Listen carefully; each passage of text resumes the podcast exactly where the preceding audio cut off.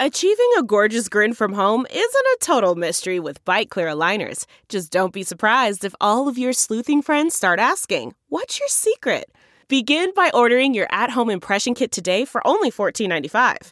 Byte Clear aligners are doctor directed and delivered to your door. Treatment costs thousands less than braces. Plus, they offer flexible financing, accept eligible insurance, and you can pay with your HSA FSA. Get 80% off your impression kit when you use code WONDERY at Byte.com. That's B-Y-T-E dot com. Start your confidence journey today with Byte. The comfort of your favorite seat is now your comfy car selling command center, thanks to Carvana. It doesn't get any better than this. Your favorite seat's the best spot in the house. Make it even better by entering your license plate or VIN and getting a real offer in minutes. There really is no place like home. And speaking of home, Carvana will pick up your car from yours after you finalize your offer. Visit Carvana.com or download the app and sell your car from your comfy place. Delve into the shadows of the mind with Sleeping Dogs, a gripping murder mystery starring Academy Award winner Russell Crowe. Now available on digital. Crowe portrays an ex homicide detective unraveling a brutal murder he can't recall. Uncovering secrets from his past, he learns a chilling truth. It's best to let sleeping dogs lie. Visit sleepingdogsmovie.com slash Wondery to watch Sleeping Dogs, now on digital. That's sleepingdogsmovie.com slash Wondery. Welcome to episode 111 with my guest Karen Kilgariff, recorded live at the Bridgetown Comedy Festival in Portland. I'm Paul Gilmartin. This is the Mental Illness Happy Hour. 90 minutes of honesty about all the battles in our heads, from medically diagnosed conditions and past traumas to everyday compulsive negative thinking. This show is not meant to be a substitute for professional mental counseling. It's not a doctor's office. It's more like a waiting room that doesn't suck. The website for this show is mentalpod.com. Please go there, join the forum, take the surveys. Uh, maybe even go there and go fuck yourself. I don't know if anybody's tried that yet, but I encourage you to go. I don't know why the, the hostility at you right out of the gate, but uh, let's embrace it. It's all a part of being human. Wow. oh. Um, I had an awesome time at uh, the Bridgetown Comedy Festival in Portland. Many thanks to everybody who put it on, especially the listeners that came on and supported not only um, the live mental illness happy hour show, which you are about to hear, um, but the listener uh, group recording that we did at Lewis and Clark College. Many thanks to Maddie, who uh, is a college student there, who helped set it up, and uh, and all of you, uh, Shell. Uh, thank you, Shell, for uh, driving me around, and um, Sal for giving me rides, and everybody. It was just, it was so much, so much fucking fun. It's really, really awesome. I'm I'm beginning to babble now, so I'm just going to, uh, I'm just going to dive into the uh, what is this, a, a, show? Is that what we call it? A show? I'm going to kick it off with um, this is from the Struggle in a Sentence survey. This was filled out by uh, Claudia. She's uh, between 16 and 19. About her anxiety, she says, feels like I'm about to jump off a really high ledge for the first time. Izzy, who is 16, between 16 and 19, about his depression. He says, When I wake up, my first thought is how long until I can go to sleep. Oh my God. I related to that so much when I read that. Oh, I want to give you a big hug, Izzy. I know that feeling, buddy. I'm, I've been going through that lately. Um, Sadie D, who's in her 20s, about her anxiety. It says it's like being cut open and on display for those around me. Throwing up. What I imagine being splattered on the highway would feel like. Vulnerable um, about being a sex crime victim. She says, like I will never shame him enough or be powerful enough to show him I was right. Thank you for that. This is uh, from the Shame and Secret survey filled out by um, a guy who calls himself uh, Jason uh, W. He is in his 20s, was raised in an environment that was pretty dysfunctional. Um, Never been the victim of sexual abuse, deepest, darkest thoughts. I am making up the entire world around me, including all friends and family. The worst part is, I know this and keep making myself unhappy despite this. What are your deepest, darkest secrets? I was actively bulimic around age 15, and while I haven't consistently thrown up since then, I still have had numerous occasions where I went on bulimic runs lasting from one night to a few days. No one in the world knows this but me. I'm always so touched when somebody shares something for the first time with with us on the uh, on the podcast. Um, Sexual fantasies most powerful to you. I have a complete and utter fetish involving long women's hair. I almost 100% masturbate to images, videos, or thoughts revolving around long hair. I prefer it to be dark, straight, and silky, but if it's long, any type will turn me on. I have had I have sexual thoughts about brushing it, stroking it, and literally wrapping my penis with it and fucking it. On top of this, I have sexual fantasies revolving around me being in complete control of the situation. Finally, I have fantasies of romantic love where we are two souls who are completely vulnerable and open with one another, and the sex reflects that. I think that's beautiful, and I hope I hope that you can find someone who can share that um, that turn on with you. Um, would you ever consider telling a partner or close friend uh, your fantasies? He writes, yes. But the beauty is that most women can't tell I have a hair fetish. Most enjoy having their hair stroked and played with, so I can usually get away without saying anything but I actually want to take it to the next level with a partner who accepts and enjoys this. Makes sense to me. Did these secrets and thoughts generate any particular feelings towards yourself? He writes, It arouses me even more to know I have a strong fetish. It makes me feel unique and special. The eating disorder makes me feel weak and powerless, and my drug addiction makes me feel both weak and simultaneously dangerous and interesting. And interesting. Um, thank you for that, Jason. This is an email I got from Lily, a listener. Um, she writes, Listen to the latest mental illness happy hour today and heard the guy from the survey say he'll never meet a woman as he's fat and has a small cock. Well, I just wanted to say that my boyfriend also has a tummy and I love it. He's sexy and it means I'm less hung up on my own body flaws as neither of us have model physiques. It makes us both giggle if our tummies slap against each other in a moment of passion. He's also not well hung. It's brilliant as I have a petite poof, so it fills me perfectly without being intimidating. Feels great, and it's far easier to give a smaller guy great head. My boyfriend is smart, funny, sexy, and understands what mental illness is about, which is a massive bonus to me. Fat and small cock are just labels the listener is using to beat himself up. I bet he's lovely too. I'm a lucky girl, and I hope the listener meets someone that appreciates him. Thank you, Lily. That was beautiful. I and my f- tiny cock and my belly. Thank you. Um, my underwear lately has has for the first time the band around it is almost constantly folded in half, which I don't think you need to be a detective to know that that's your gut folding it over. And I'm just going to pretend that nothing is happening, that I'm not gaining weight. This, I'm going to take the, uh, us uh, into the uh, interview with this last one. This is filled out um, by a woman who calls herself Sunny Day, and this is from the Happy Moments survey. Um, she writes, I was 19 and at a Duran Duran concert. They were the band I was in love with in junior high. I was singing along in an extremely rare moment of not being excruciatingly self conscious and uncomfortable around others. As I was going nuts, something happened in my brain. I mean, physically. It was like I could feel in color for the first time. I swear I must have had a surge of dopamine or serotonin or, or whatever it is, but I felt unmuted for the first time in my life. It was a glimpse into how life could be. Thank you for that, Sunny Day. I had a, I had a similar moment um, when I was in my 30s at a, at a dance club. I was doing stand up on the road somewhere, and I went with the, the staff out drinking. This is when I was still drinking. We went to some nightclub, and I was out on the dance floor with staff members, dancing to Hanson's MMMBop, and I had a moment of pure bliss, and I didn't judge it, and it was fucking awesome. And now the rest of you are free to judge it. Every human being has weird thoughts going through their head. Oh god, it's so embarrassing. I'm afraid I'll never get another job again. That I will die and will have not been special. My brain has the gift of seeing the terrible. A million pound tourniquet being turned against my chest that was constant. Then I started sabotaging my own career Wanting to die and to stop him from feeling any joy. that is. Very uncomfortable in my own body. I ended up becoming a male prostitute.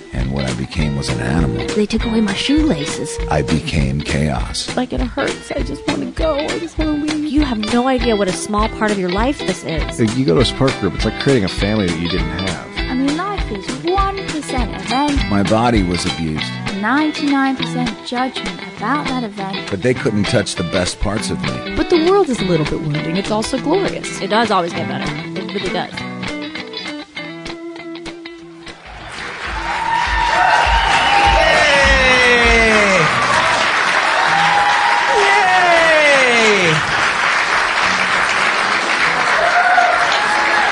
God.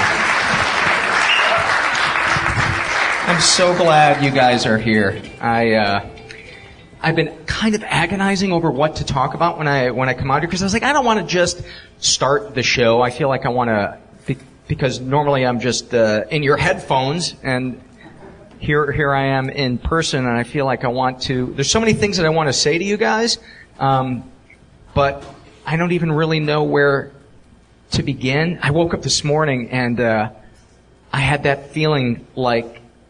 Remember when you would sleep through your alarm clock and you were late for school or you're late for work, and all of a sudden you just feel like a jolt of electricity go through your body, and I was like, "Oh my God, I'm doing a show! I'm doing a live show at two o'clock." And then I was like, nobody that is coming to see the show wants me to feel that way.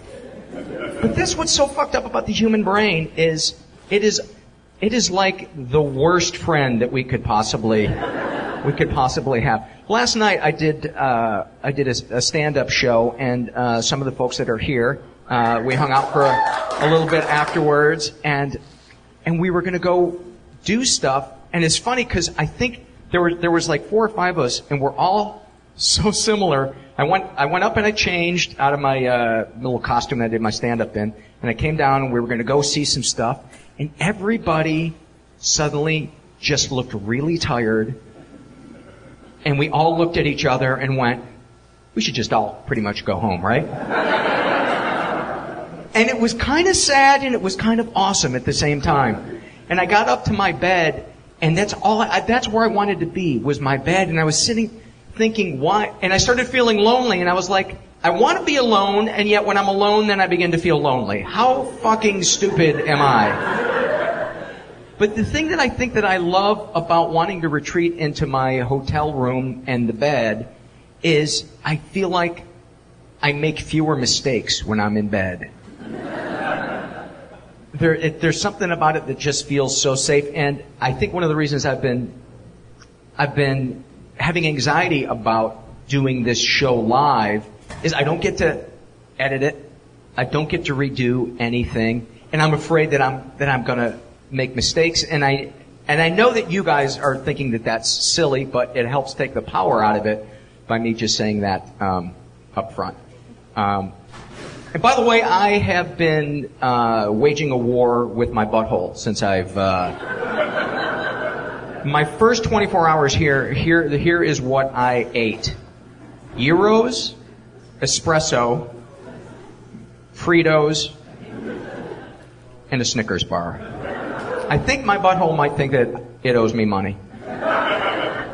Um, there's something else that I want. Do you guys have any questions before I uh, kick into the to the next part of uh, of the show? Okay.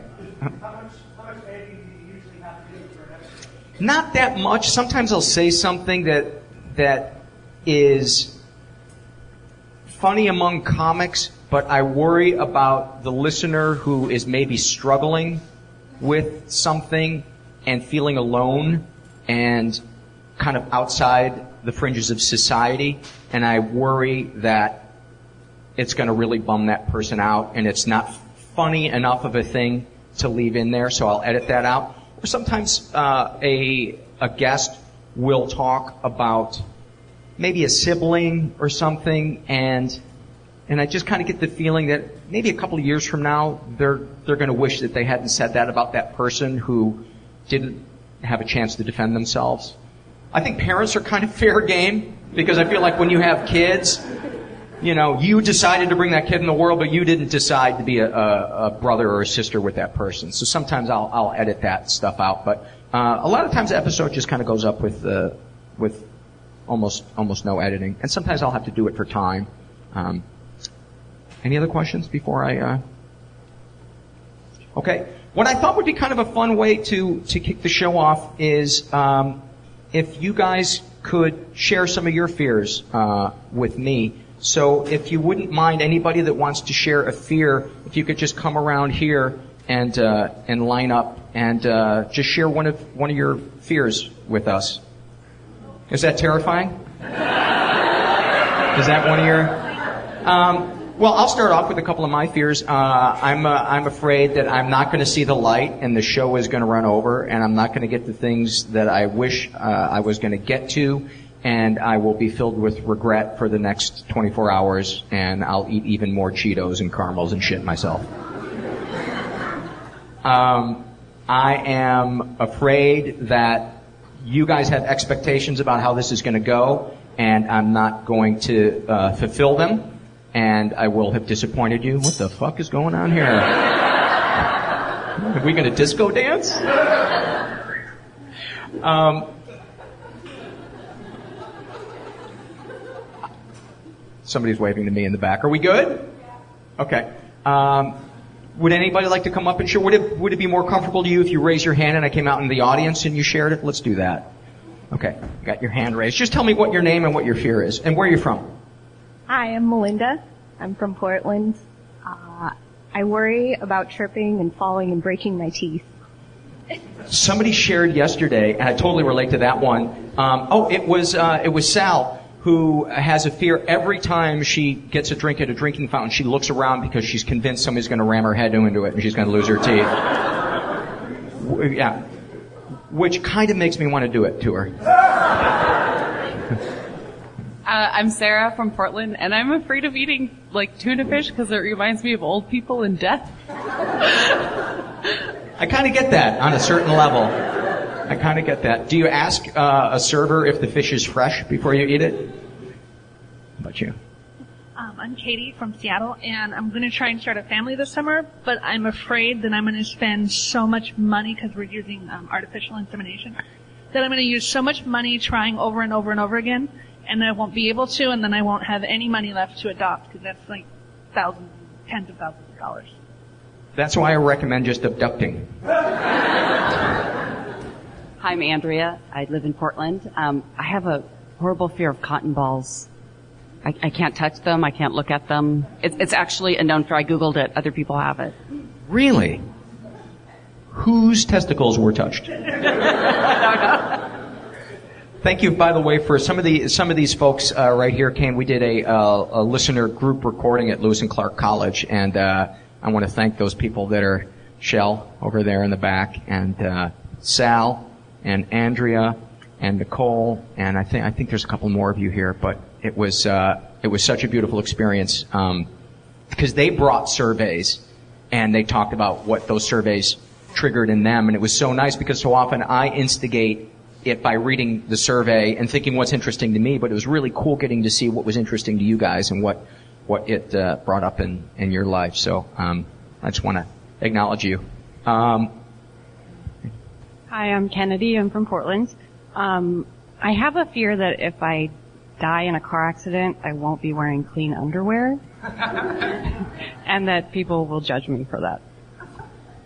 It's probably true. That's probably true. I gotta say, if I'm an, if I'm an ER guy and I cut somebody's uh, shit open and there's just a, a whole lot of ugliness right there, I'm gonna crack a joke with with my.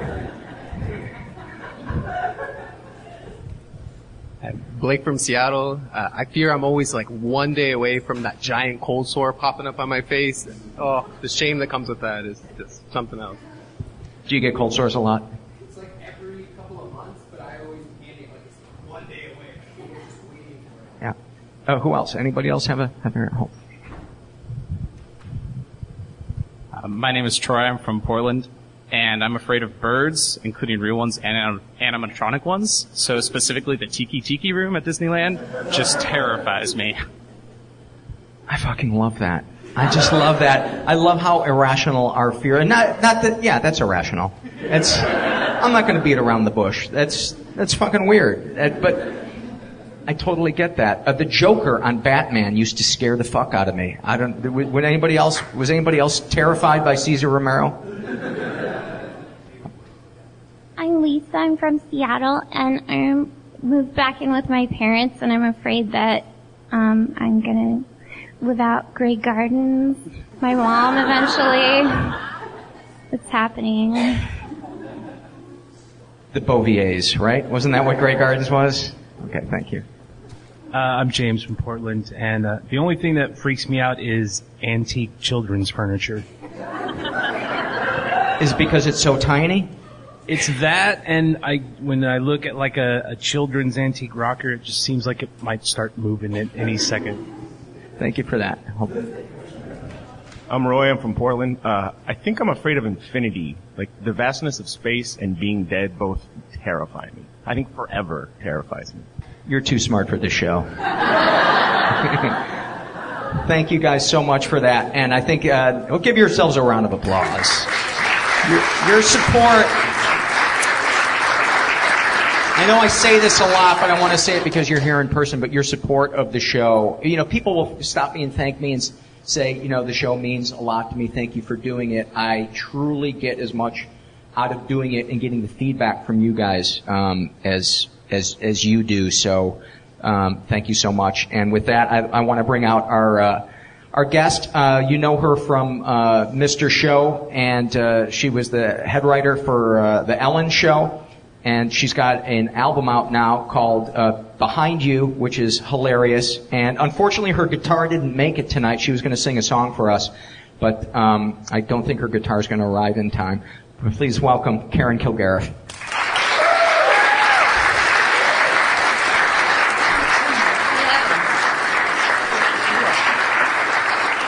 Thank you. Thank you very much. Can I say one thing super quick? Sure. Are we doing off the stand? Um, the guy that is afraid of cold sores, I've gotten them since I was 12. Don't eat nuts or chocolate, and get a prescription of Valtrex, and your life will be changed forever. Thank you for You're that. welcome.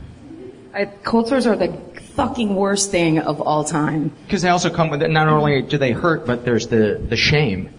There's some, oh my god, you're, I was once told in a carpool, when I was like 12 years old, this girl goes, what's that thing on your lip? And I was like, the cold sore. And then she was like, it makes your face look dirty. It's just like, thank you. Perfect. And that's when you should have said, "I should stop blowing your dad." Breaks. and right now, someone in the audience is triggered. Sorry. Oh, dad blowing. It all, it is all gonna come up today. Yeah. It's all coming up. Uh, so I, one of the things I asked Karen to do before she came here was um, to pick out some surveys that um, brought something up in her, or she found interesting, or triggered something that maybe she wanted to to talk about. So um, you want to find one of those on your on I your do. phone? I Let me- shouldn't have brought that coffee, but That's all right. I hold cups of coffee like bottles, like I'm a baby, and I just always have to have it in my hand. Um, There is something very soothing about uh, having something to do with your hands when you're in a situation that you feel like, I don't know, you might be judged or people are looking at you. yeah, or- like I 200 totally- people are looking at you, and Yeah. you're talking to a microphone. You're being very generous by saying 200 people. It feels like the energy is 200 Yeah, easily, yeah. if not 220. It's funny. I was I was afraid. I was afraid that it was going to sell out, and then I was afraid that it wasn't going to sell out. That, in a nutshell, is my brain. It's other people's disappointment. It's your disappointment. Yeah. It's then the, the whole festival's mad at you. Either Yeah. way, somebody's going to be disappointed, or I'm going to be disappointed. Yeah, yeah. that's life. Either way, fuck my mom. right? So nice to have that base to come back to every time, isn't it? What do you Uh, What do you got? Which Which survey is this from? Uh, of course, I went straight to body issues because hello. Um, so this is from the Body Shame uh, survey. This is the body shame, and they were all, I related to every single one of them. It's like a bunch of people going, I hate this, this, this, and just like listing every possible, it's like Grey's Anatomy. I, my fibula is too long, or whatever, everything, every single thing, which I relate to that. But this one person just put it together so perfectly, which is, I hate every single piece of my body. It is bad. I hate it. I'm told all the time by the voices I'm ugly and deserve nothing. Hello, friend. Hello, best friend. When when did your um, hatred of your body start? When that girl told me the thing about the cold sore. No, um, sorry, I shouldn't be joking about this. Um, No, there there is nothing that is that is off limits. Seriously, I don't ever want a guest or an audience member to feel like, you know, They there, can't. there- there's something that we can't joke joke about. Um, Well, because So- yeah, because it's not precious. I think pre- like regarding it as precious is actually causing causes problems. I, I When you- completely agree. When you hold your problems like "Get- get away, we can't talk about it. It's like no, put it down and realize that everybody, a lot of people have have similar issues. And mine, I think started. My cousin, who was a heroin addict, um, once told me when I was walking ahead of her, and I think I was like 12. I didn't even think about my body until adolescence hit. And then it was almost like overnight, uh, like my butt exploded backwards out of my body and suddenly I just had a booty and but you know then I- but I was also 12 and my heroin addict cousin was walking behind me one day and she said you got a black girl's butt and I we there were no black people in my town. I had no idea what that even meant and I was just kind of like oh okay. And that it became this thing where I, then I started going like oh yeah my butt is different than other girls in my class. It's bigger you know pants are tighter. And that that kind of started that like, oh, I'm different. Everybody else is doing fine with their bodies here in seventh grade. Of course, of mm-hmm. course I thought that. Everyone else is having a great time in seventh grade. And me all by myself with my cold sores and suffering. Me and my butt and my cold sores are the worst. And then it just, and then it kind of like was, I kind of got over that hump. Also, that was the year that they started the president's fitness test. So in my grammar school, you had to go out with boys and girls onto the playground and get tested for your fucking Ronald Reagan, for your physical fitness. And uh, I was the first one for the first event or whatever it is, and it was the uh, it was the arm hang, and it was like the 15 second arm hang, and I literally got up and lasted like three seconds and dropped, and my whole class booed me because it was set up like we were going to win the Olympics or something. Like if you if everybody got good scores, like and then your school could go to the fitness final. I don't know what it was, but it was like I was the face of how our school was not going to make it in the president's fitness test, and that. I, it just was always that kind of thing. I also had a very skinny friend, my friend, uh, very tall, lanky, and we were both running somewhere once, and then she told me, um, that I that I was because I was heavy I didn't have good momentum. like now I hate when I hear that word even out of context completely. It's like oh momentum like which it didn't I don't even I don't think that's true. You know, when, when you were talking about your uh, body shame, and when, that. when that uh, when that came to you, I, I- you know, there's a demarcation in, in a girl's uh, adolescence when she gets her period, but there should be like a demarcation in her emotional adolescence where she begins tying a sweater around her waist. The butt flag is Yeah. what we like to call that. Yeah. I, whenever I see a, a woman with the, the sweater tied around the waist, I I automatically think that she's she's struggling with how she feels about her body. Am I am I wrong in feeling that? Because it always looks so so defensive. It's well, in my, I would say it's absolutely. I like to think of it as like it's like the invisibility cape. You know what I mean? Or you're just kind of like, don't look over here, it's fine. Like Mm-hmm. nothing back there. Don't worry about it, because that's really what you're trying to do. It's like. It's like wearing a, a shift or something. It's just kind of like, let's just uh, make all of this one long, invisible area, and you Yeah. don't have to focus on it. Uh, was there another survey, or is that the only uh, the only one that you you pulled out? w- well, that I feel like that kind of hit a ton of things because it was it's just so like every it goes like that and the um, which for the people at home I'm scratching the air like a cat. Um, but I what I mean is it's so it just obliterates everything and the thing that really hit home was the voices tell me. The voices tell me I don't deserve anything, which is to me it took me so long to understand that all of these theories and ideas that I had about myself were the voices in my head that they don't know things. They're scared and they're damaged and they have all these theories that they think are going to protect me in the world, but actually they cause so much more pain and damage, um, and that they're just these voices. They're not. Uh, it's not logic, which is oh, what I always thought it was, or reason, or I'm just trying to evaluate the world and do the thing that's going to help me the most. It's fear mostly and old shit. It, that's such an eloquent way of putting it and, it, and it's so true. It's the, the, the very thing that we, we think is disciplining and protecting us is actually making us feel alone, separate, different, and, and less than. Yeah. But it's union, so what are you going to do?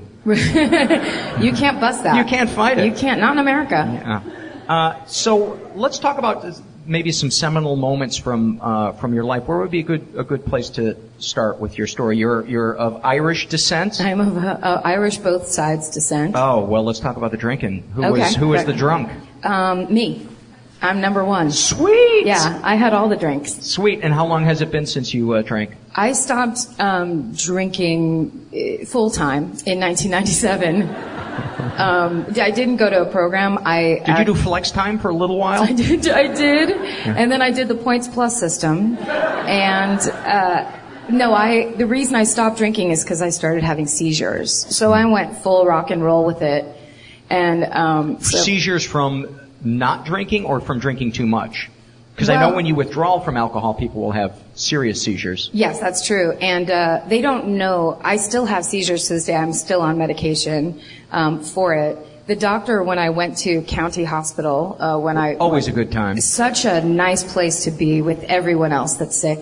Um, but the doctor that was seeing me there actually said, um, "These seizures, it's, you don't have epilepsy. These seizures are from alcohol withdrawal." And I said, "But I've never stopped drinking." I thought that was a good thing to say to another person. And he also, he also asked me how many drinks do you have a day, and I was like, I don't know, like eight or twelve. And his eyes like, and, and when you're a comic, that's super normal. Like you go out every night, you do sets, and you get super shit faced. Like that's what we did. So the I, I was like, what is that? Is that low? Am I not cool? Yeah. Like should I be Kurt Cobaining this a little bit more? Like it Yeah. didn't seem weird to me Your, at all. your idea of a drinking problem when you're a comic is that you have to pay for your drinks. That's right. That is a serious problem. Yeah. I'm gonna talk to the manager about Yeah. that. Yeah. Um, so, when did you start drinking?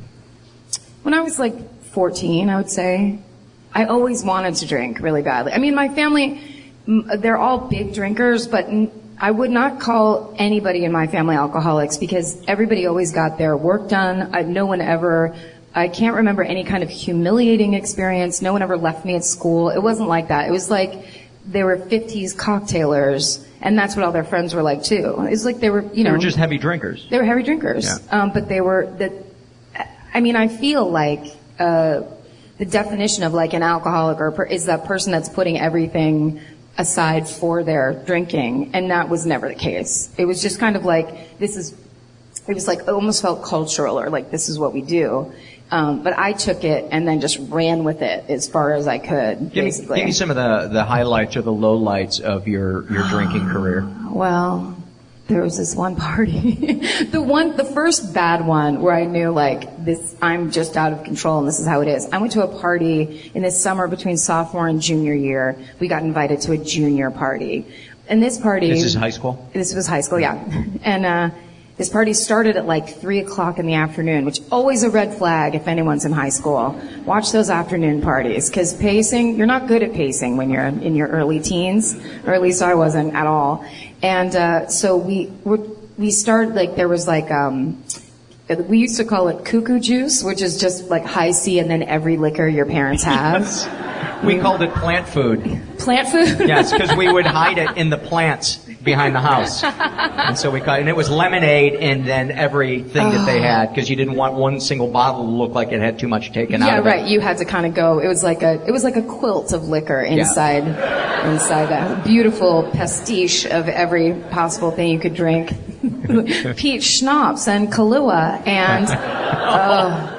So I got insanely drunk as fast as I possibly could, which was always how I did it. And um, at one point, it was fun, fun, fun until at one point I kind of came to like, and I was lifting my head off my cousin Mike's white sweater. It was the 80s. Um, and there was two black eye marks. It looked like there was a set of eyes looking back at me. I had been crying on my cousin's shoulder in the middle of this party and like came to out of the crying of like, what's going on? And he was like, oh my god, and like some, some, you know, something very dark and bad was happening and I was just kind of not there. And another point, I mean, this truly in my head is like a, a slideshow because it was not, it was not continual time. This was just like, oh, this moment, then this moment, then this moment. And another one, which I literally, cringe at these moments to this day, and this was in 1984.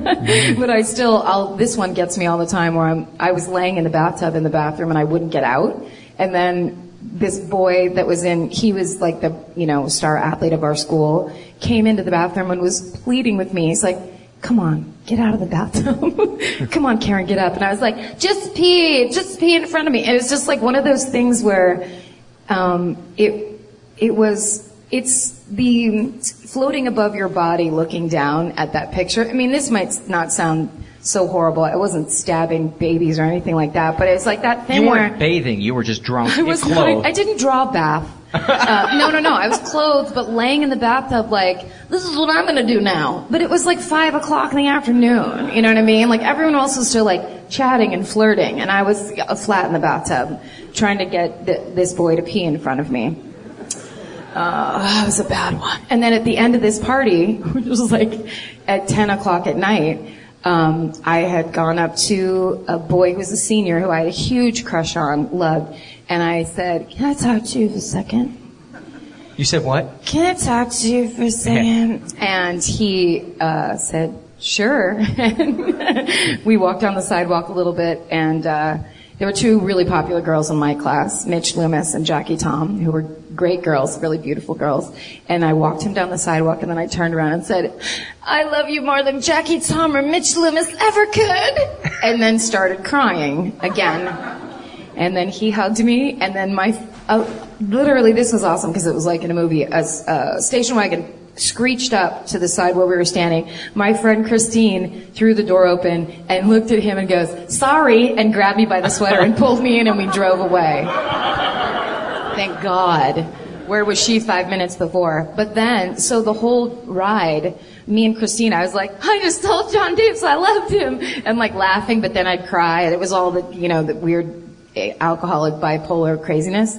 But then we got dropped off at my parents' house. And the plan was we were going to go to my friend Christine's mom's house because she wasn't going to be there, so we could go there and be drunk. My parents, on the other hand, were having a dinner party. Um, but Christine and I were too drunk to know that this was not where we should be. And so we get dropped off and we, it took us like 15 minutes to get to the front door. We were like, like, it was like a bad sketch. We were falling into the bushes and like laughing and talking. And finally I got to the front door and realized, oh, we're at our house, we're like my house.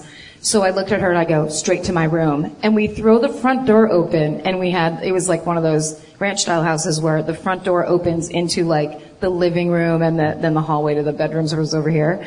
And so basically we open the front door to my parents having a dinner party and run up the hallway as if they're, that they're just gonna be like, oh, I don't know what they're doing. And we go into my room, shut the door, and I just lay on the bed because I'm beyond shit faced. And my sister comes, my older sister, two years older, comes, who didn't go to this party, um, too cool to go to that party, comes, throws the door open, and is standing there and looking at both of us, and she goes, "You guys are so fucked." and then she leaves.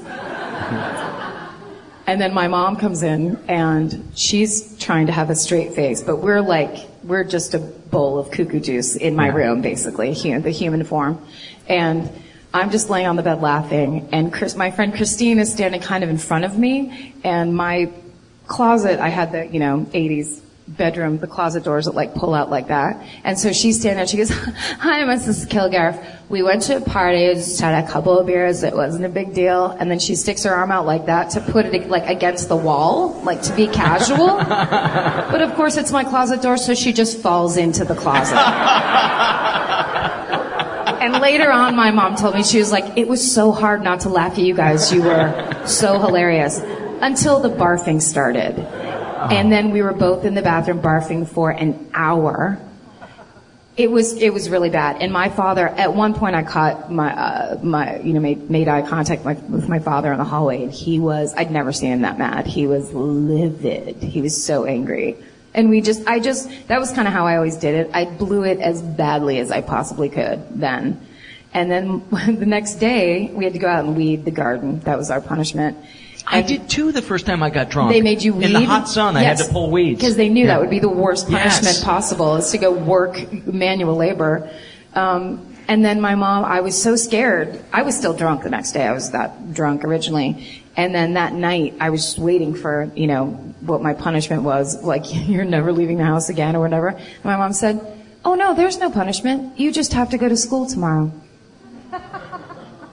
And that was the worst punishment because I made it complete. I went to a school. Oh, she she knew that you had made a, an ass of yourself. Oh yeah, yeah, yeah. And well, I mean, like we were, she knew we were legless. There was no way we like pulled that party off like we were superstars and then waited to be uncool when we got to my house. Um, and I told, I'm sure I told her, yeah, at one point I told her I told John Davis that I loved it. And I went to a tiny Catholic school. So there was like, a, there was only, there was only 350 kids in my school. So everybody knew, you know, the hotline got lit up Yeah. that night. And that, I was that girl for two more years. Oh, Yeah. that's a tough thing about uh, small towns or high schools or any any clique is yeah. It's indelible. That's one of the nice things about LA is your your fuck ups can sometimes go unnoticed. Yeah, and there's always people that fuck up so much bigger than you. Yeah. that's true. Yeah. Uh, so what was your relationship with like with your with your family growing up? Was it was there warmth in your in your house? Was it kind of uh, Yeah, I was I was very lucky. It was a really um, it was a really nice family. My mother had two alcoholics for her parents, so she did everything she could to give us the opposite of her childhood because her childhood was like nightmarishly bad. Um, my father, so it was kind of like I came from both kinds of Irish. There's, if you're Irish, you know, there's good Irish and bad Irish. So there's like the fun, cool Irish with the red cheeks and the kind of, come on to our house. And then there's the bad Irish who are weirdly like, super closed down and, and super judgmentally and biblically and scary and their houses always smell weird. So my mom had bad Irish family and my dad had the good Irish family. So um, we were mostly like my mom was an only child, so we were pretty much all dad family based, and that's kind of how we did everything. So we ate dinner together every night um, and talked, and you got to, you know, like that. That's kind of how I learned to like tell stories and be conversationally funny and stuff. Is that's that's how my parents were. So there, there was a feeling of safety, like you could talk about what was going on inside you with your with your family. Oh no, no, we were still Irish. we just had fun jokes and told stories. but there was no. So humor was the lubricant then. Yes, exactly. Okay. I mean, I could, I could tell my mom, my mom was a psychiatric nurse, so she wanted me to tell her everything, but, um, I learned very quickly from my sister, like, uh, it, it's not, it's not a good idea. Like, when we were little, I mean, I spilled the beans all the time when I was little, but it's that weird thing after adolescence where you kind of start to, your parents seem, it seems like they don't get it. They don't really know what's going on. Like, they have no idea what's really going on, so I can't, they won't understand. And then I also had a very early, the rebellion where I was always telling my mom, like, I'm gonna leave this town when I'm 18. Like, I had that big thing going and I, tried to be goth, which was very sad in my town. Like, I dyed my hair and I thought that was, I'm gonna smoke clothes, like, uh, you know, it's, In- I'm so what, punk what town rock. were you raised in again? What town? Yeah. Petaluma, California. Okay. Yeah. Um, so, what what was your kind of your your feeling? How did you get an outlet for for what it was that that you were feeling? Because it, it it sounds like it was something that was almost like genetic in you that. that, You know the the feeling of being an outsider, of of not being. Sometimes it, it seems like kids get it are raised by parents where they're really invalidated, but it sounds like your environment was not invalidating, maybe a No. little emotionally closed, but so where where do you think the the self-loathing came from? I think it was because I was always like the funny girl. Um, I I always wanted atten- attention, of course, uh, very badly. I think my parents were really good at the basics of parenting, but they didn't like kids these days. I mean, I've actually felt genuine, true, rage-filled jealousy of kids when I see certain kids being raised, where I'm just, you know, kids, their their parents are like, "Well, what would you like to do?" And like that question was never asked in our house. You know what I mean? You'd be like, "Hey, could someone drive me the roller rink?" What are you talking about? Go outside. It was like everything seemed to be an impossible. Um, my parents acted like driving around town was this like we were asking them for a thousand dollars like it was ridiculous um, so there was a little bit of that where it was always it was kind of like go make your own fun or go do your own thing but then how, many, also how many kids in your family? just me and my sister okay. but i also always had that uh, I was always trying to be funny and always talking and stuff. So I got that kind of like you're weird thing from a very early age, which was just that kind of kid socializing stuff of like you're weird, you're being weird, and so I just always thought, yeah, I'm, okay, I'm weird, fine, but I couldn't. I knew I couldn't control myself. I couldn't control my mouth ever, and so in high school, I think that was my outlet. I um, the drinking, I always was trying, I always wanted to be drinking, but I was always talking and I was always gossiping. I was a terrible, terrible gossip and I was always trying to be funny. Um, and then I, when I was like about a sophomore or, and maybe it was because of that party, but then I started eating and the eating, the eating, I gained like 40 pounds between like junior and senior year. Um, cause I was just, I wasn't popular. Like I think we all had that kind of John Hughes in the 80s, like, okay, now I'm going to be Molly Ringwald and some Judd, um, I was going to say Judd Hirsch. What's the, which, Judd Nelson. Judd Nelson? Judge Reinhold? Um, you're kind of waiting for that moment in high school, and it never happened for me. And then I was positive, like, okay, then now I'm, I am really weird. Like, there's, I'm gross. And so then I was kind of like, fuck it, I'm gonna eat Doritos then. And it was, an, it was so easy to do that. It was so easy to not try and to and to justify it in my mind as like, well, they don't get me or um, they're superficial. What I love is that like I think a lot of people do that where if you are not being courted actively, then the accusation to the other sex is always like they're so superficial. Where it's like I was in love with the guy that was like the quarterback of the football team. Like I certainly wasn't trying to be interesting or Yeah. play my range. They're, they're shallow because they're not validating my fantasy. Exactly. Where are the roses? That was like, that was me all through high school. So then I just, I think it was that. It, I just took it in this like, well then I'm a freak and kind of went and I'll dye my hair and I'll like the cure. And that's such uh, alcoholic thinking too, because it's so binary. It's like there's no, you know, maybe it's awesome to be one of many. It's I'm a piece of shit, or I am better be fucking prom queen. Exactly.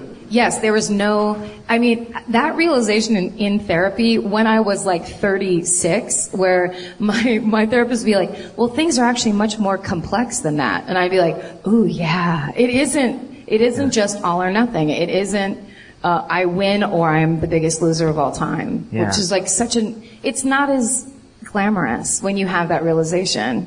It's not, you know, where's the thrill? Yeah, the, the ego isn't too good with nuance. It's Mm-mm. uh, Mm-mm. So. Any other seminal moments from your uh, your childhood or your, or your adolescence that kind of stick out? Um, do they have to be hideously painful? No, no. It could be something as positive or transformative. Well, that's boring though, right? No, no, it's not. Um, I'll tell you this. When I went to college, this was kind of, I went to college and, uh, in Sacramento, which was a terrible choice, but this was another thing where it's not, I, don't want to sound accusatory because I really had it good in terms of family, but my parents did a lot of this kind of stuff. And maybe this was like um, an 80s thing, or maybe they just, this was their choice. But they did a lot of like, we're going to go on a cruise. Like now that you guys are 17, we're going to go party. We're, we're going to go have our fun. And so my, oftentimes my sister and I would just kind of like be home. I mean, that's when the, the big parties started. We had a party so big at our house once we had to call the cops on it so that people would leave our house. Because it was so, we were like, holy shit, this is This gone- gotten this out is control. crazy. Um, uh, Was there a pizza spinning on a turntable like in the John Hughes movie? There was a boy stuck under a glass coffee table, and we Yeah. didn't even have a glass coffee table. Um, An Asian kid in a tree? yes, Yeah. our movie, our or the life, the movie. Forget it. Um, I think all of it. those 80s movies could be summed up with the, the movie poster of like Andrew McCarthy without a shirt, wearing a tie, in a tree, shrugging. Yeah. What happened in the 80s? Yeah, exactly. It was that was kind of always the goal. But the uh, the flip side of that, which they don't ever talk about in the John Hughes movies, was like I decided I picked my own college by myself because my friend in high school said, "Come on, let's be roommates," and I was like, "Okay." Like that, you shouldn't pick a college that way. You, there should be more I guidance. did, I did the exact same thing. It's so weird. And these days, like, um, I my friend Adrian, I remember them talking about, well, we're going to go with Connor, their son, who is going to college that next year. We're driving down to Santa Barbara, and then we're going to drive to Blue. And I was like, fuck you guys. Fuck Connor. He's got all this support, and adults are going to help him make a choice. It's bullshit. I literally, I remember filling out the application like, this seems like somebody else should be here with me. Oh well. oh well, I guess I'll drink a Budweiser. Uh, so I, that decision was it was a bad decision because Sacramento wasn't like it wasn't for me, and I knew it. Like as we drove up, I was just like, ah, "This is gonna be." But so I went to college there for a year and a half, and then got kicked out for having bad grades because I never went to class because, of course, I had no experience in being in the world. So You were busy having seizures. I would no, that not yet. Not yet. That's the next chapter. Okay. Um, this was pre-seizure, still drinking, and going, oh, I can do whatever I want every day. Well, then why would I go to school? Like, none of, I hadn't thought any of that through of like, it's gonna be on me to actually do the thing that people are paying for, and that I agreed to do by signing up to go here. So I just like fucked off every day and slept in and did what I, it, I loved it. It was like so exciting. Now, what would you think when the thought would occur to you that my parents are going to see the results of this? They're, they will see my grades. What would you think when that, would that thought not pop into your head, or would you just brush it away and say, I'll deal with it when that comes up? Yeah, I brushed it. It was total denial all the time. It was kind of like, it's fine, it's fine. That, that voice, the it's fine voice has done me the most disservice in my life. It's, it'll be fine, it's fine. Um, cause then it's like anything that I want to do is justified. And I remember when the, my final report card came that was gonna say, and congratulations for your .10 grade point average, you're kicked out of Sacramento State. Um, I just kept checking the mailbox every day because it was like summer. I'm thinking I was going to get it so, before my dad. But of course, he's watching me go to the mailbox every day. Like I'd never had a big interest in mail before that. It wasn't like I was always like, "What? Look at these coupons they sent us." It was like never a thing. So suddenly I'm always there. So of course he's on to me, and then he's like, "Did your report card come?" And I'd be like, "No, nope." It's so weird. There must be a problem in the office. There's such an endearing quality to your fuck ups. you know? Because they're so dumb. They're just so kind of like, but here's what I'll have to say. So that was very, because I knew, it's like what you're saying. I knew I was fucking up. I watched myself doing it. I watched myself making these terrible choices. I did it anyway. I kept doing it. I got kicked out of college. And I mean, I had it good. My parents were paying for my education. They were paying for everything. I had, they opened up a little bank account so I could go get my monthly stipend. I mean, that's like the American dream. And I was like, fuck it. Like, I'm gonna drink Keystone Light. That was my choice. And so then That they, alone should have been your bottom. I mean, That's just a horrible choice. it's disgusting. Yeah. But the cans were lined or something. There was something about it. That there was a great selling Some point. advertising gimmick. It was the queen of beers, I think, as opposed to. Anyway, um, but the, again, when, when I they finally found out, uh, my parents just said, "Well, we love you, but you're cut off." So suddenly, I was in Sacramento with no money and no job and no school to go to and no means of support, and now I was truly on my own, and that was that was a humongous, that was a big milestone moment. I can still remember the feeling of sitting on the back steps of a house I just signed a lease agreement with my three other friends. I was supposed to come up with like 300, 400 bucks a month and sitting back there like staring at the sky like, oh my God, like what am I going to do? Um, but then that's when I started doing stand up because I figured I really wanted to do it secretly, but I was like, oh, I'll, you know, I'm sure I won't was the kind of thought in my head. And at that point I was like, well, I might as well because I don't have anything to lose. I don't have anything at all. So I might as well do it. And then because, I think because that was the first thought I had, like literally a month later, did you ever know Arthur Montmorency? Mm-mm. He's a stand-up comic. He started in Sacramento. He moved down to LA and he worked on the 70, that 70 show for the first couple seasons. Really cool guy, but very dark, very bitter, classic stand-up comic. And I met him randomly in a bar one night, like a month after that happened, the month after I was cut off and thought, you know, like I'm the biggest loser in my entire extended family. Um, uh, my friend and I were at this bar and I was talking to him, like I was introduced to him, and we were talking and talking and talking, and finally he goes, are you a stand-up comic? And I go, no. And he goes, well, you should be. And invited me to come do his, uh, weekly show. And it was, it felt very like fateful and deep. I, I was kind of like, someone, some random guy was kind of like, you, do this. He sees me. He sees inside me. yeah. He sees the secret dream I've always had. Yeah. What did that feel like? It was fucking incredible. Especially because after all that fucking up, I felt like, well, this is just who I am. Like, I'm only a fuck up and I only make bad decisions and I'll never get anything I want because this is what I do. So I don't, it's that thing. The voices would tell me, I don't deserve anything. I don't deserve to get what I want. Um, and I, how smart could I be if I can't even do these basic things? And in retrospect, I never wanted to go to college. I just did it. I mean, that's what you were supposed to do. And I remember thinking that when I was like 17, where everyone was like, I'm going to go to Berkeley, I'm going to go to Davis or whatever. And I would just think, I just want to go get an apartment and like smoke cigarettes by myself. Like that's what, that's what I wanted to do after high school. I wanted to not go to school anymore really badly, but I just did what I was supposed to do.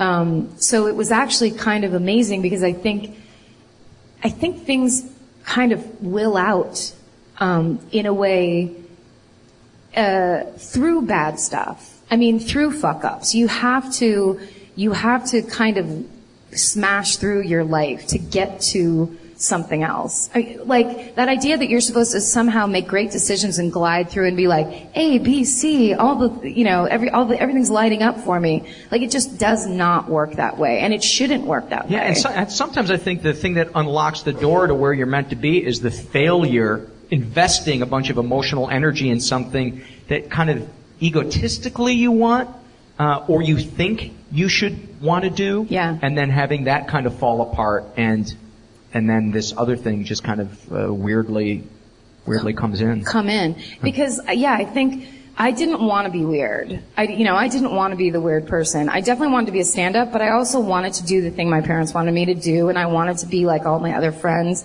that were going to college and stuff. But if i was actually being true to myself which wasn't going to come for another 25 years or whatever but if i were then I would have kind of peeled off and been like, I'm gonna, I'm gonna go into San Francisco and, you know, see, get a job and see what I want to do. But that, even the idea of being that independent, um, wasn't even a consideration at that point. So, what's what's the next kind of uh, moment in the in your arc, personally or emotionally?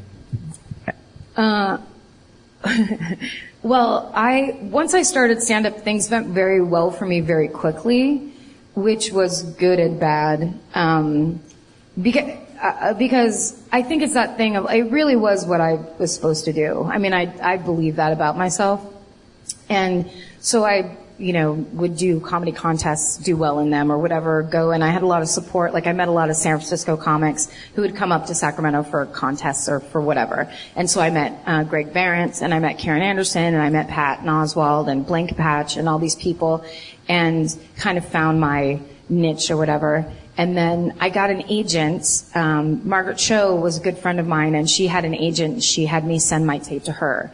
So I got an agent like from living in San Francisco, which is was kind of unheard of at the time. Like you would have to be down there, moving and shaking. And I so I I got an agent on it, and she was like, "You just have to come down here and start auditioning." And so I moved to LA at the same time as almost all of us moved to LA, and then. Um, started auditioning, and this was this long ago. I ended up getting a holding deal at NBC for hundred thousand dollars. Oh my God! Uh, which um, this is how they used to make TV. They would get talent and they would give you a big chunk of money to not take other jobs, which sounds so like old studio system.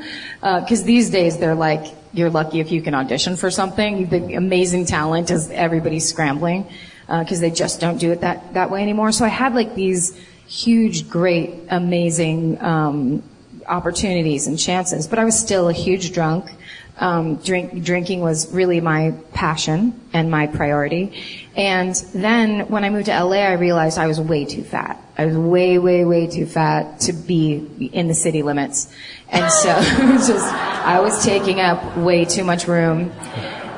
And so, um, I got, uh, How'd you get through the roadblock? I don't know. Yeah. They must You have sucked seen your belly me. in. Yes, exactly.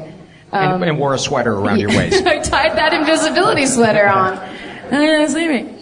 So, uh, I, because in San Francisco I was fine to myself. I didn't, I never really thought about it. Um, but in LA, of course, it's the, the land of the anorexic actress that doesn't take dressing on her salad, and, which was very foreign to me. And so after like six months there, I was, I, it was so uncomfortable. It was like, it was like having to walk around naked every day. That's how deeply uncomfortable with myself I was there. So I started taking diet pills. And this was back when it was Fen, before Fen-Phen. Um, so it was just the upper diet pill. I like, went to a doctor in Burbank and uh, started taking them, and I lost 30 pounds in like a month and a half or something. Just What's it- like What's his name? uh, he's he's no longer a doctor. He now he works in Guatemala. Um, it was the shadiest doctor's appointment I've ever had. It was hilarious. One of the nurses. Uh, you know that part in Raiders of the Lost Ark where they open up the Ark of the Covenant and those two soldiers look in and then they start like uh, all of their skin uh, starts to peel off their body. That's what the receptionist looked like, but with a long red wig on. She was like a walking skeleton. Horrifying. Like when I walked in, I was like, "Oh, this is bad." And then the the nurse that weighed you and like told you like what you what your goal should be didn't have a bot. One of her bottom teeth was missing, so it was like skeleton in the Ozarks. I was just like, "What? What is this place?" And then I walked in to actually get my check checkup to have the doctor give you the prescription. And it was literally he was the man was like in the shadows the entire he was just like hello nice to meet you like lightly touched my wrist. Okay here's your prescription. And then i'm basically on pharmaceutical speed. So i was my heart raced constantly. I mean that is the kind of amazing part about speed, I guess, is it's like you're constantly jogging but doing nothing. So I'd just be sitting around like, turn the channel. I don't want to watch this show. It was, I was a lunatic. I was a lunatic. And drinking, which is such a scary combination. It's well, I'm positive that's why I started having the seizures. I'm I'm positive those diet pills had everything to do with it. Um, but yeah, I, uh, when I would go, so we'd go do sets, and I would I would do my comedy like I would talk really fast like this, and I would talk until I ran out of breath, and then I would and then I would do, do something else. Like it was it's really not funny at all.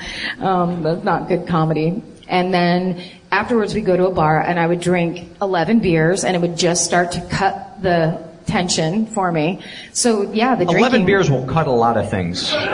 You'd think. Yeah. You'd think. Um, so anyway, that kind of like culmin, you know, that went on and on. And at, in the midst of that, um, in my holding deal time, like that, of course, now I'm doing that. Like the, the great irony of like trying to take diet pills to lose weight, to be on TV, to compete, to da da da. I get apart. I'm so crazed and drunk and on these diet pills that like one day I just skipped rehearsal. I just in my mind was like, I need to go for a walk and just didn't show up at the Drew Carey show.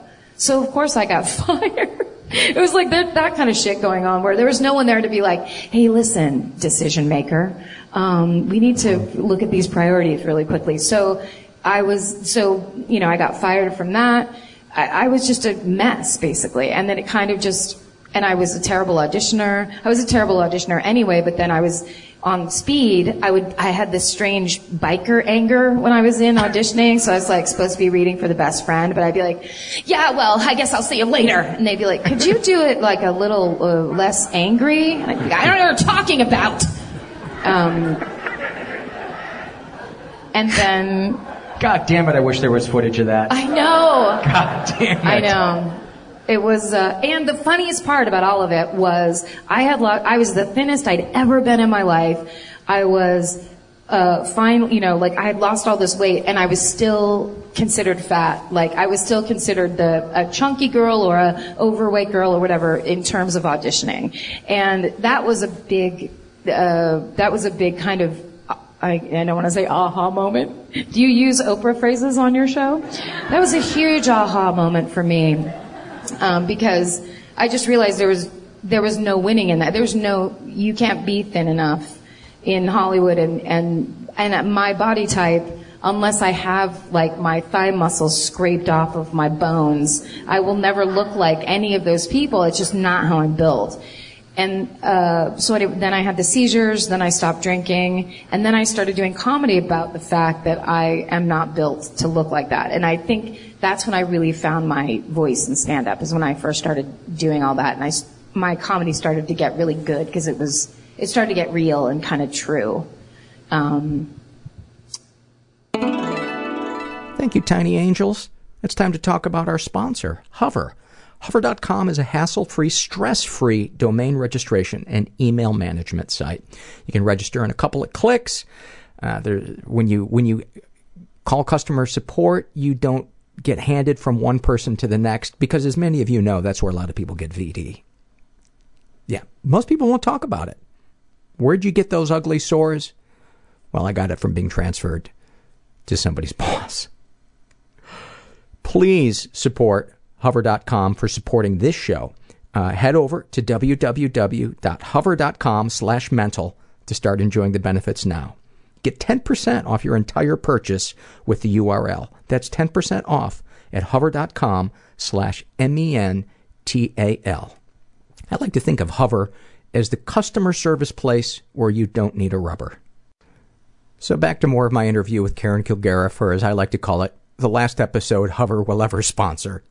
Actually, they're really cool, and they encourage me to be myself. So God bless them. Support them. And how did Mr. Show come about? Well, those um, David and Bob were Laura Milligan. My friend Laura Milligan, who was from San Francisco, started doing a night of comedy in LA called it was called Tantrum, and it looking back now was the most incredible array of talent. So like Tenacious D did one of their first sets ever at that show, and Bob and David were workshopping sketches for Mr. Show, and um, uh, you know Mary Lynn Rajskub did one of her first stand-up sets at that show. Um, there's all kinds of. Will Ferrell used to do uh, this hilarious bit with two other guys. They they call themselves a Canadian performance art troupe called Simpatico, and they would come out wearing um, like speed skater unitards with the hoods, and they would just pass a ball really fast between the three of them to weird music, and then yell Simpatico. It was the greatest thing I'd ever seen. It was so fucking hilarious. And Molly Shannon did sketches there. It was like this really cool thing. So anyway, there was like a little group of people, or kind of, it was actually kind of a big group of people that all hung out that came out of that um, circle. And we also all drank together constantly and went to dinner every night. We were like this weird, big codependent group of people that hung out. Like a funny time. Manson family. Yes, exactly. but we killed with comedy. Thank you. Let me let me see how we're uh, we're doing on time. Uh, do you want to talk about your mom? Sure. Yeah, yeah. Uh, and I say no and drop the mic and walk off stage. How dare you? No, my um, well, my mom, who was the matriarch, obviously of our family, very, very intelligent woman, very a working mother all my life, very, um, very feminist, very pro uh, woman. She's, I think she's the reason I can do a lot of the things that I can do these days, because she was this amazing example she like she used to do stuff like in the 80s when there would be the terrible you know the uh, economic stuff going on on tv my dad would go girls you better marry a lawyer. And then my mom would go bullshit you better be a lawyer. And there's like a little sitcom. Um, but when uh, uh, my grandmother growing up um, had alzheimer's and she uh, died of it and she lived with us for a little while, which was terrible and the nightmare of Alzheimer's, if anyone knows. And I'm sure a lot of people have gone through it. um, having like an elderly grandparent that loses their mind, you know, at the dinner table with you. It's really painful. And so uh, my mom and uh, Alzheimer's goes down um, is inherited on if you it's passed through the mother. That's the gene. And so my mom got it early onset when she was 63. And so she kind of went from being this incredibly powerful, self-possessed. Um, you know, she was the advice nurse at Kaiser for like 15 years. Like when you called up because you were scared of the rash on your arm, it was my mom was the one that was like, honey, don't worry about it. Put some cortisone on it, you're fine. Like she was that person and she got uh, early onset Alzheimer's and basically, um, lost her shit and, uh, is, that's, that's what we, the past 10 years have been horrible for that because it kind, um, if you've ever gone through having a relative with Alzheimer's, it's kind of like they slowly get replaced by someone else right in front of you. And it goes, it's very slow and it's very subtle, but it's horrifying. Like I, I compare it to, um, it's like the slowest real-time horror movie you, being in one. So it's like the guy's coming at you with a knife and you're like, holy fucking shit, a guy's gonna kill me with a knife. And then he's like just walking super slow. So you're like, okay, that guy's, he's coming, he's gonna kill me. And then he's just still coming. And after a while you're like, alright, enough, get, bring the knife, I'm ready, you know, stab me. Because the, it's so fucking painful. It's so weird, and you can't you, like you get mad at them, but they don't know what they're doing, and it's like the it, it, our whole family kind of got completely broken down.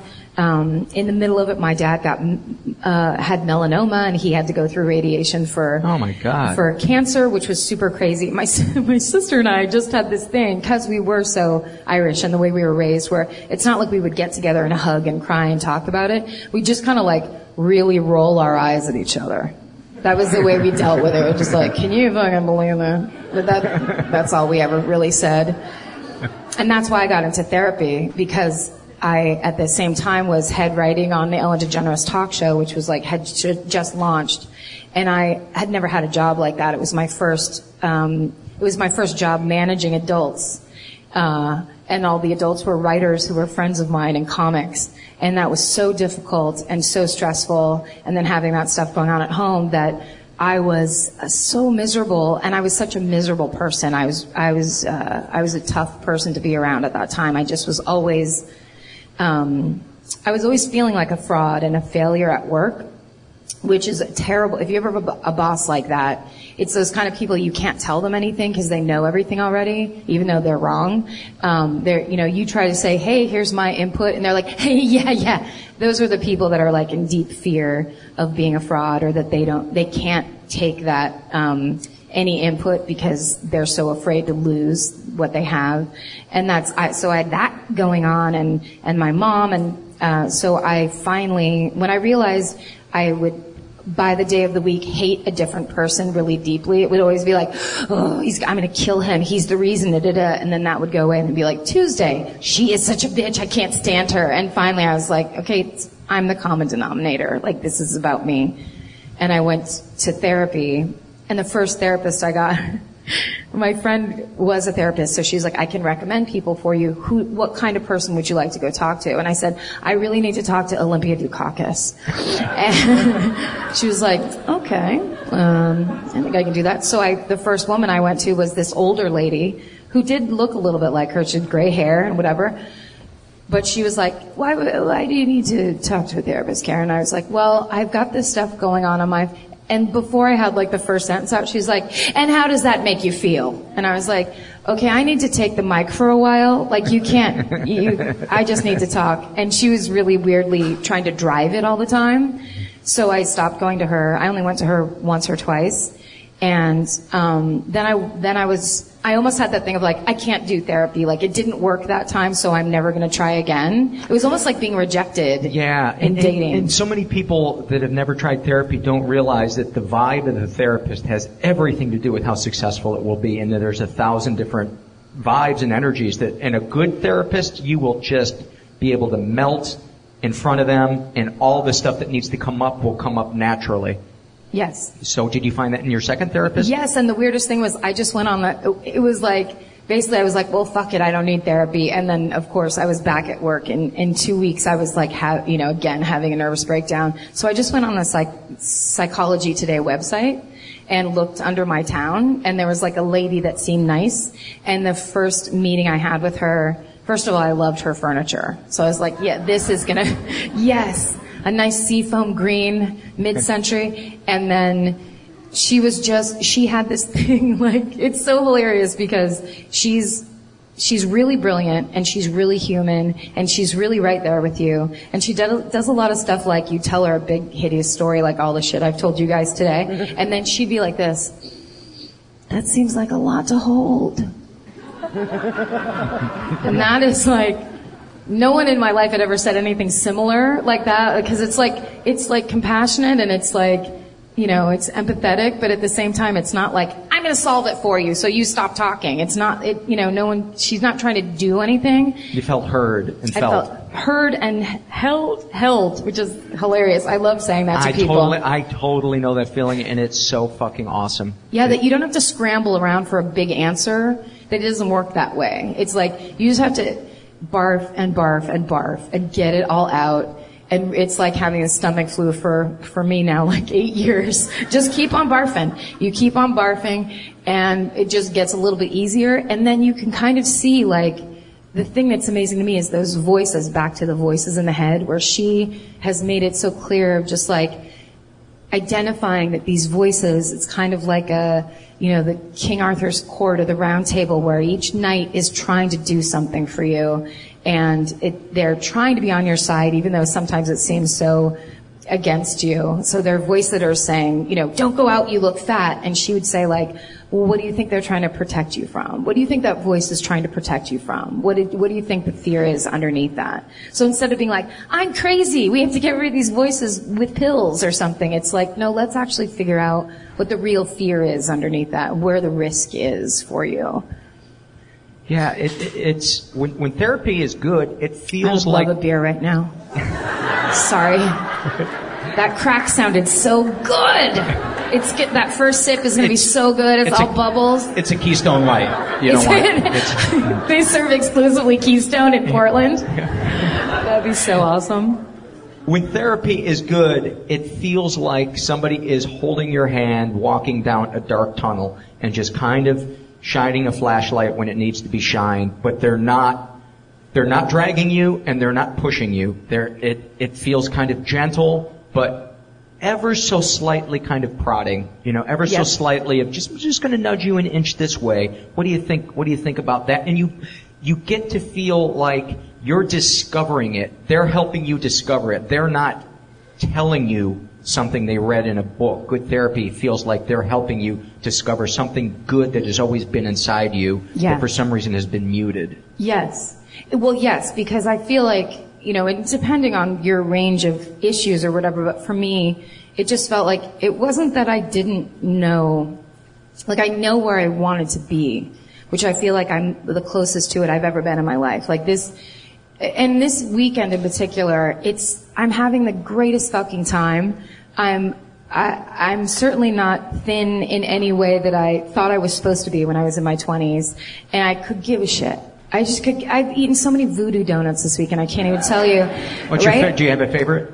Um, well, anything with a bunch of cereal on top of it, like, fuck, yeah, Uh-huh. do it. But I feel like there was a time where it was just like, don't eat that. I'm gonna eat it. Now I'm disgusting. I'm a Like, bad person. It's Yeah. like that crazy ping pong in your mind. It's just so pointless. It's like, you know, you, I don't know. It's, she has helped me realize that like all this stuff is, is within me, it's within my power. Whether or not I choose to make decisions is, is my own. And it isn't bad if I don't. Like I remember talking to her where I, I smoked a lot of pot in that period of time I was talking about because that just, I couldn't figure out what else to do with myself and I couldn't drink.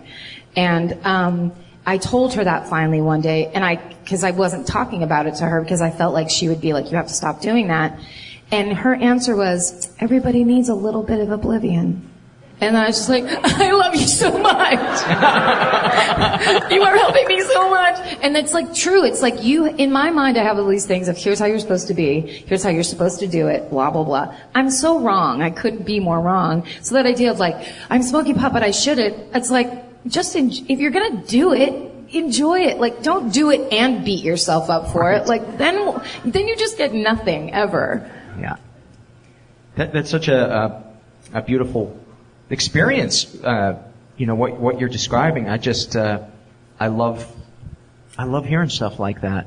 Um, where do you feel like you're at uh, today with with stuff? Do you feel like you're in a lot of self acceptance? I mean, you seem you are a different person than I bumped into you at a party. I think it was at Dave Rath's, maybe like like 12 or 13 years ago, and um, we had never officially met. And I I think I might have introduced myself, but you scared me. You you intimidated me. Yep. And um, That was my thing. You should, oh, it's so good. I was really yeah. good at it, actually. Yeah, you were really intimidating. That was my defense. It was actually, it, to me, it felt like that was the only thing I had. That was the only card I had to play. So it was, and that's that vulnerability thing we were talking about earlier. The idea of I could never be vulnerable or nice to people because in my mind, you can't be a nice fat girl. That's the saddest thing to be. So I was going to be the girl that scared scared you away from that area of the room. Like what what is the benefit of that? Like I know I never went back in and said, "Okay, so you can do that." Now what? Like now now you're smoking in the corner and everyone thinks you're a big bitch. What do we get from this? Like that I never thought that through in any way. Maybe the donuts are all yours. Yeah, exactly. Get over there, mom. But uh, yeah, so I, my thing was just I could never let anybody know that I wanted I wanted to meet you. I, I saw you on TV. I thought you were the fucking so hilarious on Dinner and a Movie. Like, Oh. I, I swear to God, right? Because I would watch that and like, what's more irritating than interstitial shit during a movie you're trying to watch, where you're just like, oh my God. And they usually pick people that are so terrible. And you guys were so, I mean, I could tell you were riffing. I could tell you were, you were making stuff up on the spot. It wasn't, it wasn't all scripted. And I had so much respect for that, like the comfort you had on camera. Um, so I'm sure I was thrilled to be around you. And I think a lot of people do this where it's like you see the person that you like or you admire, and then you're kind of like, I have to figure out a plan. Like, how am I going to get them to? I can't look as pathetic as I feel. exactly. I can't stick my hand out and say you're great, which is pro- what everybody wants in the world. Yes. Instead, you're like, I'm going to say this thing loudly. Then she'll turn around. You know, like there's a, I, I do that constantly. So my thing was always because I was so intimidated in LA. I was so, you know, so insecure and all these things. My thing was. I'm going to be the person that acts like they hate everybody because everybody's always kissing everybody's ass. So that's going to be fascinating. Because like, right? Famous people are going to be like, why is she mad at me? How else am I going to break through if I don't, you know, do, if I don't do that? And I had a lot of people, t- tons of people tell me that. We were just like, oh, the first time I met you, I thought you hated my guts. I was like, yes, that's right. You played perfectly into my plan. Well, then when when we did uh, the live walking the room uh, and we met backstage after having not seen each other probably since that that party, your demeanor had completely changed, and I felt so safe around you, and I just wanted. I wanted to give you a hug. I just wanted to say, "Oh my God, you're, you don't hate me. You, you are, you know, uh, not somebody that uh, I should be afraid of." Oh, the porcupine lady lost her spikes. Yeah, That's and- well, and I think that's the my lesson was going through the, the stuff with my mom, going through that stuff at work or with that job that made me feel so nothing. Um, what I realized, like on the other end of that, was it's so good to go through terrible things. It, it I mean, for me anyway, it was the best. And maybe because because I was kind of spoiled all my life and had it really good, and I didn't. I thought I knew, like, oh, I'm I have angst, and it's like I had no idea what angst was, and then I really went through serious, terrible shit. And then you realize, then you're just so fucking grateful. Then you're grateful for a smiling face. Then you're like, any moment that you have that's nice or that you have friends or whatever, like I just had that, I mean, it, I, I don't want to judge it. Uh, Right now I want to say it sounds cheesy or whatever, but it isn't fucking cheesy because it's actually the process that I think people go through their life like resisting or finally falling into. And I resisted it for so long because I was like this. It was like I had a bunch of plaque on me. I was just so stiff and tight and I controlling and you, you needed to see me this certain way and I needed to be strong. I needed to be strong. That was what it was. You couldn't see me as any, like you needed to be scared of me. You needed to fear me. You needed to think I was hilarious. But other than that, like you, nobody could come in, which is so terrible and lonely and totally miserable. So, so lonely making. And, you know, the irony is real strength is just putting yourself out there unapologet- unapologetically and saying, I want to be loved. I want to be accepted. Well, and also because then you can, then other people that kind of feel that same feeling or whatever, when you can kind of just hang out. And I also realized, because I stopped doing comedy when I was working on that show completely, and I was just like, I wasn't that good at it or whatever I was, it wasn't meant to be. And I just basically shut down an entire, at, like pr- pretty much the core of myself to go do this other thing, like to make money basically. And I made myself so miserable um, by doing that, by kind of just dismissing like, oh, comedy, who cares? Anyone could do that. Which is like, no, actually, not everybody. I had breakfast with Dana uh, Gould this morning and he said the exact same thing. When That- he was that- working that- on The Simpsons. when he was working on The Simpsons. Yeah. And at first he was like, I'm, you know, got the, making all this money and I'm working on this popular show, but there was a part of himself that wasn't being able to be expressed. And, and so he started do, going back to doing stand-up comedy. And part of himself was judging himself, going, why am I doing this? I've been given this great opportunity. Why am I walking away from it? But he could feel that there was something inside of him that still, still needed to be e- expressed. Yeah, because it's not, um, for me, it's not like I made that decision. Like I was going to be a doctor and then I became a stand-up comic. Like it's what I wanted to be from really early on and I got to do it and it became my, it is kind of my identity in a way. Like not in the way of like I can't stop riffing, but in the way of just, I, I love comedy. I love to be in that world and to be away from that world made me in, insanely miserable. And so to, to be able to get back uh, to do it and to do it the way I want and to know that it means something to be a woman on stage speaking her mind, being as she is and kind of being like, right everybody? Like it does, it's not that common anymore. I, I see, I think a lot of people, a lot of female comics feel this need on stage to be, to kind of, um, please the audience in a way or you know, be something, be, be, uh, talk about blowjobs or be, you know, be like the boner girl or whatever. Right. And you don't see as often people that are just kind of standing there like, well, here's actually my opinion. Here's my point of view. I'm an, I'm a human being aside from the hand job, um, abilities that I have, which I'm not in any way deriding because everybody needs those. But I think it's, I realize the importance of it, I think. Uh, well, we just got the light, so we're gonna we're gonna have to wrap things up. But first of all, I want to give you a, a round of applause and thank, Thank you. so much. Thanks. Is is there anything that you would like to uh, to plug? Your album is is great. She has a five song uh, album out called Behind You. Behind you, and uh, that's on Bandcamp. Um, Bandcamp.com. Band, uh, bandcamp.org. No, no, it's .com. Okay. That was just internet humor. Yeah. Can't help it.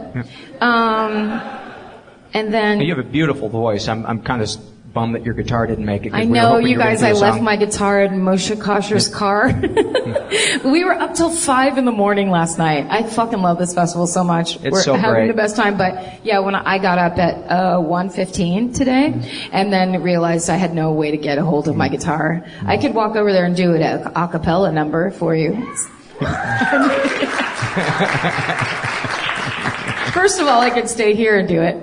Uh, I was totally joking. Just Yeah. fucking jam out some Manhattan transfer for you. Well, you know what I'm thinking since we're we're running short on time. Um, did you bring any loves to to uh, share with us? What do, what do you li- mean? a list of, of fears. Didn't I ask you to bring a list of fears and loves? No, but I I, forgot I to would do love that? to do it. Yeah. Okay, would you want to uh, riff on some? Because what I'd love to do is have the audience share their loves too. So I'd love to alternate between you sharing a love and audience members I'd sharing love to a do love. that. Can So- I say, wait, when Yeah. everyone was saying their fears before, Yeah. my fear is getting caught in a place where I lose my pants somehow and having no one that has the same pant size as me. and that was the thing, like seriously, I would never date a guy that had smaller pants than me because in an emergency situation, I wouldn't be able to slide his pants on and run out the door. And that's a serious thing. And if I'm around skinny girls and I, I like start to get a little bit of like planning of where the closest pair of sweats that I could find, or if there's a flood or a fire, how am I going to make sure I have pants? That is awesome.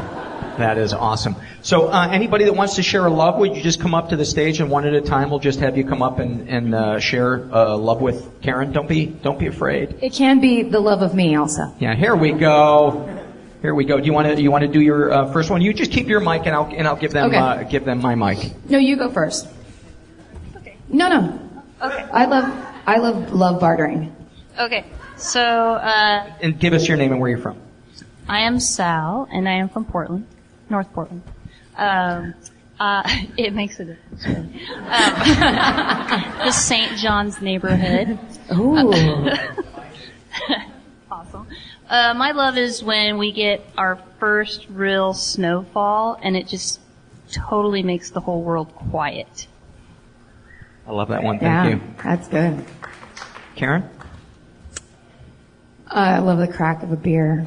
I think I said that already. I'm sorry, but I really, I really, lo- I love a crack of a beer, and it drives me crazy in movies because they never do the sound effect right. When people drink beer, you can hear the water just slap back down into the bottle, and like you, you sip a beer out of a bottle, that fizz sound. That I'm such an alcoholic. Okay, you go. Hi, I'm uh, Brian. I'm from Idaho. Um, I love uh, being in my element. I love seeing when other people in theirs and when they find the things that they're good at. Um, Paul, love the show and love how it's taken me out of that zone where I'm afraid of failing as well as succeeding. So, thank you. Thank you, Brian. I lo- I don't mean mine aren't all going to be about drinking, but my I really love being at a bar or a club and seeing uh, kind of a middle-aged, shit-faced, drunk guy dancing by himself. That's my. I could watch it for hours. It's my favorite. And sometimes they'll have a fedora that they'll do stuff with, like try to flip down their arm or whatever. It's it fills me with joy. I'm Vanessa and I'm from Seattle and my love is I love watching my dog swim because that's when he's the happiest and I it just fills my heart just so much joy. That's wonderful. Thank you. I just got a dog. Um, my dog George Lopez. She's a girl, and uh, I never had my own dog before, and I, I I can't believe how much I love her. I can't believe how much I now understand dog people, and I really love watching TV at night. And I'm laying on the couch, and she lays behind me, like facing the other direction, and we sleep back to back. I love it. I love when my dogs get excited that I'm going to take a nap. Like, well, like we're going to accomplish something. the three of us. Hi, I'm Lisa, and um, I love that feeling after you roller skate for a really long time, and it still feels like you're rolling. Thank you, Lisa. That's a good one. Yeah.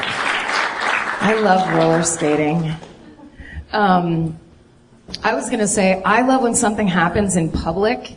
Like, uh, for example, like when there's one super obnoxious person at Starbucks and then they leave and everyone else has a group moment of hating that person after they leave. Right?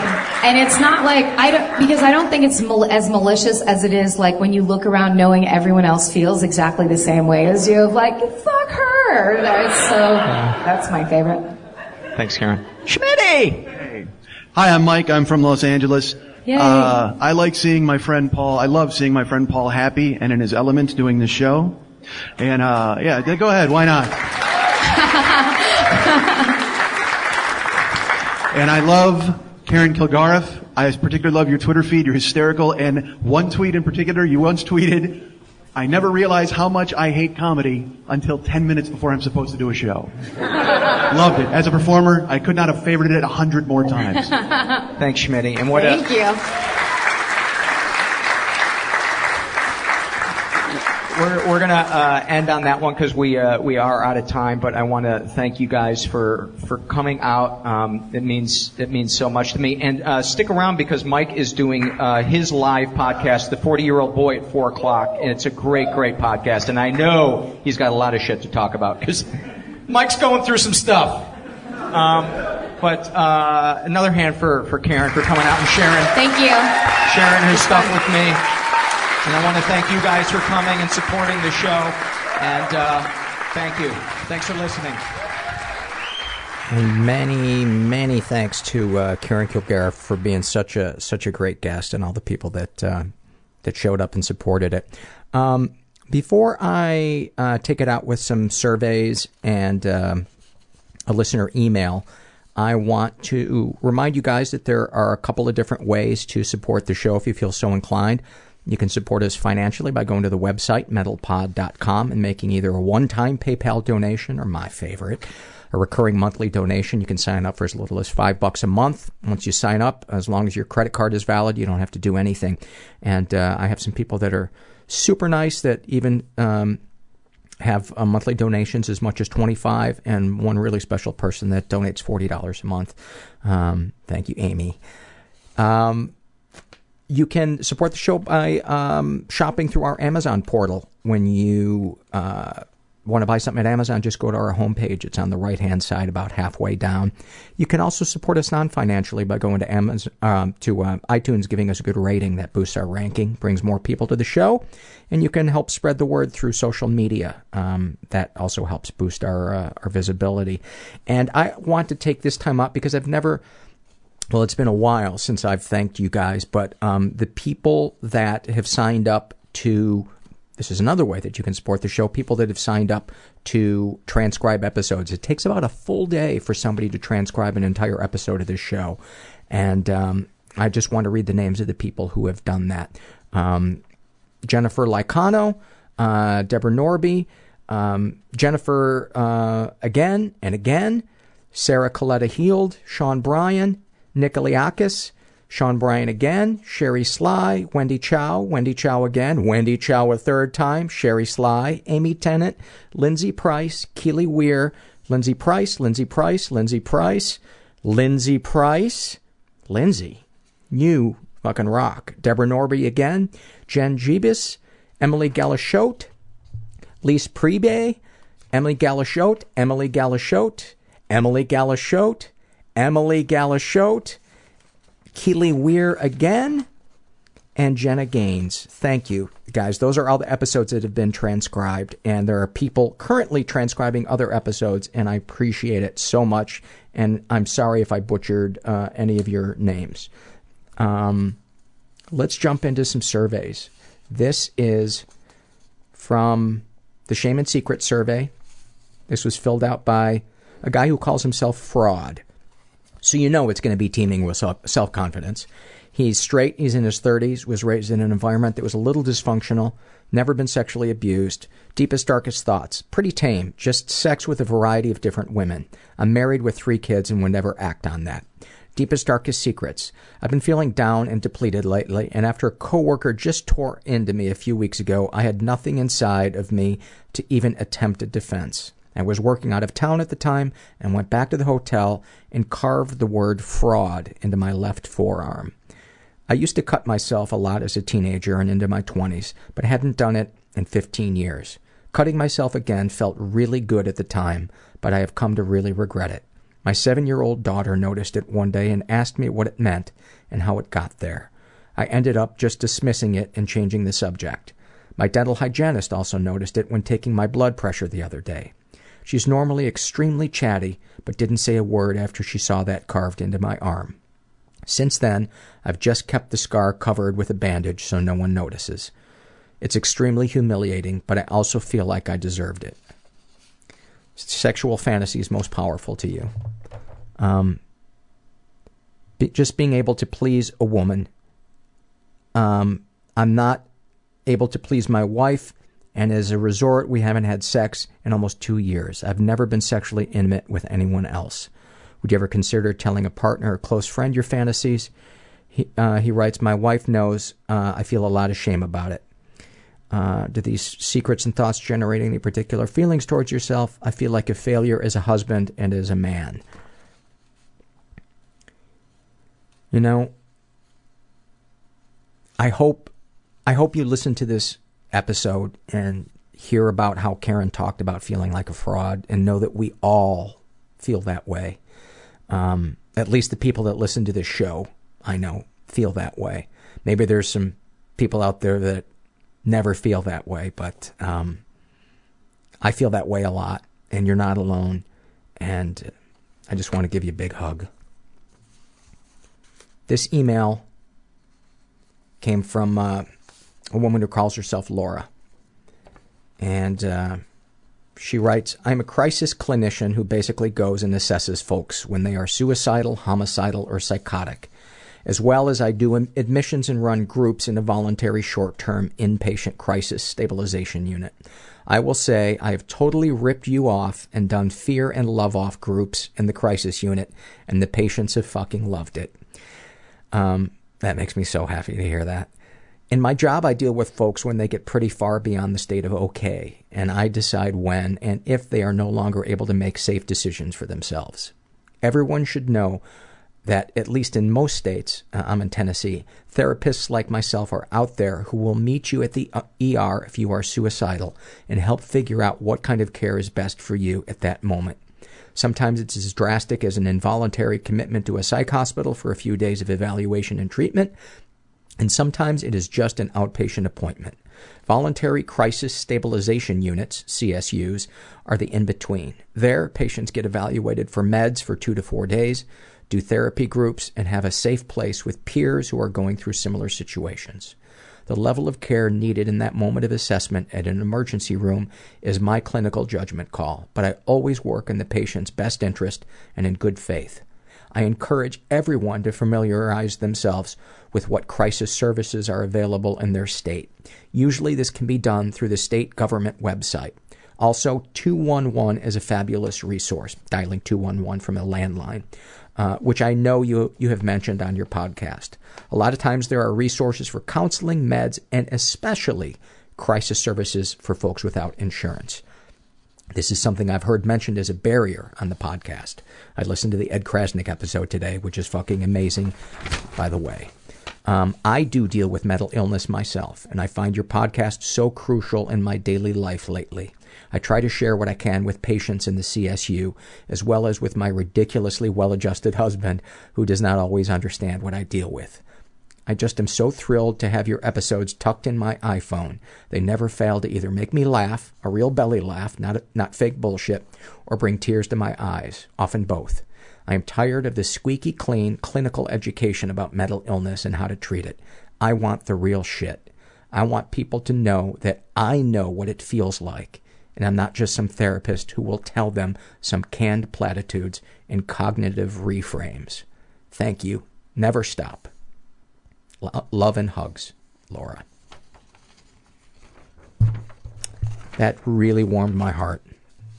Really, really warmed my heart.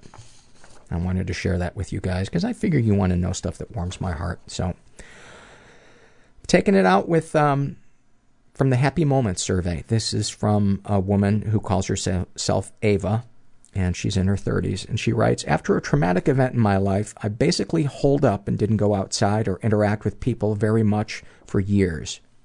During that time, my health started to decline as well. My doctor, a hematologist, decided to run a battery of tests for various blood diseases and cancer.